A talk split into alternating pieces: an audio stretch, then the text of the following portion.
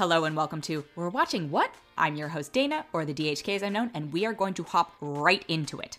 I only have one film to review this week, and that is F9, which is the 10th film in the Fast and Furious franchise, the 9th in the main series, and wow, what did I watch? I have no idea what I watched. I remember seeing The Fast and the Furious when it came out 20 years ago, which is a terrifying thing to talk about. I think I saw Too Fast, Too Furious, the sequel.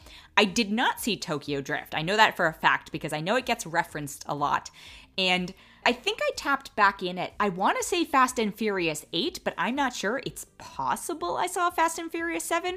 I don't remember anything at all. What I remember from The Fast and the Furious is that it was something about drag racing. Yeah, that's all I got. And then somehow now we are in submarines and going to space and all of this crazy stuff. No clue what's going on. I did see Hobbs and Shaw, the spinoff, because you know I love The Rock, and so I had to see that. That also didn't make sense. Let's be honest. None of this makes sense. I don't know what's happening anymore.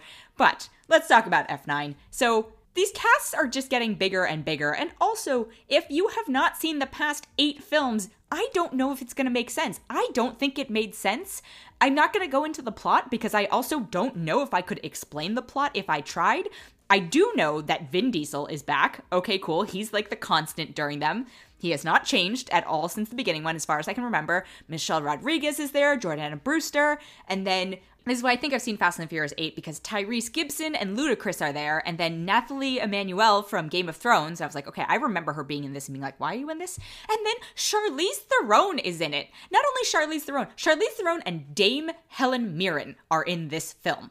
Both Charlize Theron and Dame Helen Mirren have won Oscars for acting. I just want to reiterate that. And yet they are both in these films. And there is nothing wrong with being in one of these films. But I have no idea what's happening or what their characters are doing. I hope they had a great time and got a great paycheck. Charlize Theron should be paid so much money for the awful mushroom cut she rocked in this alone. Like, that is enough of a reason to pay her tons of money.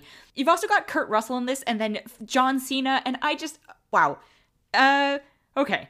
Should you go see this movie, I think is the question at hand here. And if you have seen none of them to this point, obviously the answer is no, you should not go see this movie because you're going to be super lost unless you like really love cars. And that's the other thing is I don't necessarily, and maybe this is just me being jaded, I don't get a sense of wonder from 90% of the stuff they do in these anymore, because I feel like this is one of those films where they just spin a roulette wheel for action sequences and then maybe try and have some exposition in between to explain why we've gone from one thing to another. Like, some of it just makes no sense whatsoever. Some of it made no sense in a fun way, and those were my favorite moments, like Tyrese and Ludacris. I want that spin-off movie because I don't know. They're in a completely different film than the rest of them, I think is what it comes down to. And there are so many moments in this movie where I was like, I just want them to completely lean in and go absolutely bonkers. Like, just absolutely just suddenly blow our expectations. I think there's only supposed to be one more of these films, and like then it will be done.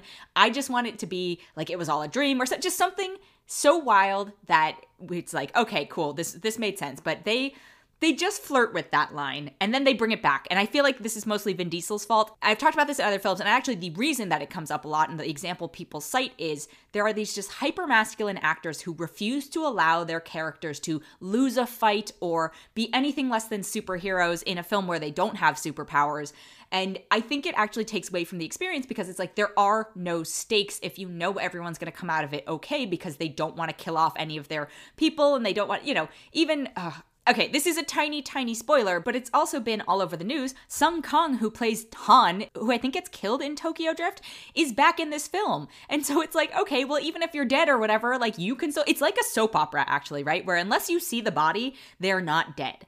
And I would even say, and the Paul Walker situation is very sad, and I understand why they sort of recaptured his performance in other films and, did what they did to finish the story. But, him aside, I don't think Dominic Toretto, played by Vin Diesel, can ever die. So why do I watch these films except for crazier and crazier stunts? And to me, that's not, I'm not drawn to crazier and crazier stunts. Like, I actually, I like a Godzilla versus Kong where it's just a bunch of just city destroying, or I like a Jurassic World where it's just a bunch of crazier and crazier dinos. But overall, I think the sort of directionally absurd stuff, but not willing to completely go bonkers with it, parts of the F9, and then the self-seriousness of 90% of the film, and then juxtaposed against the absurdity of the other 10%.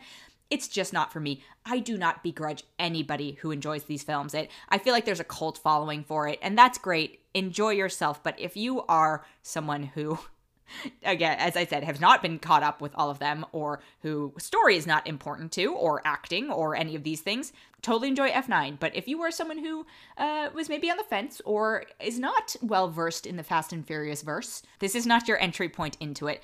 Also, so as a casual viewer of it, and I'm caveating, this film was not made for me, as a casual viewer of it, I'm going to give it 2.7 out of 5 because, again, I was entertained by certain points and the absurdity of it. I actually have to acknowledge there were parts where I had a great time, like counting the number of times they said family in the film. But I feel like these films have become a caricature of themselves but aren't self-aware enough to know that, or maybe some members of the crew and cast know that they are and some don't, and it's such a mishmash. So there are entertaining points if you are dropped into this cold and you just vaguely understand about the series because of the cultural zeitgeist, but because of the self-serious things that just don't work and the, I don't know if the action feels tired. Like, it's clearly well done and well choreographed and all this stuff, but it's just not for me. So like I said, 2.7 out of 5.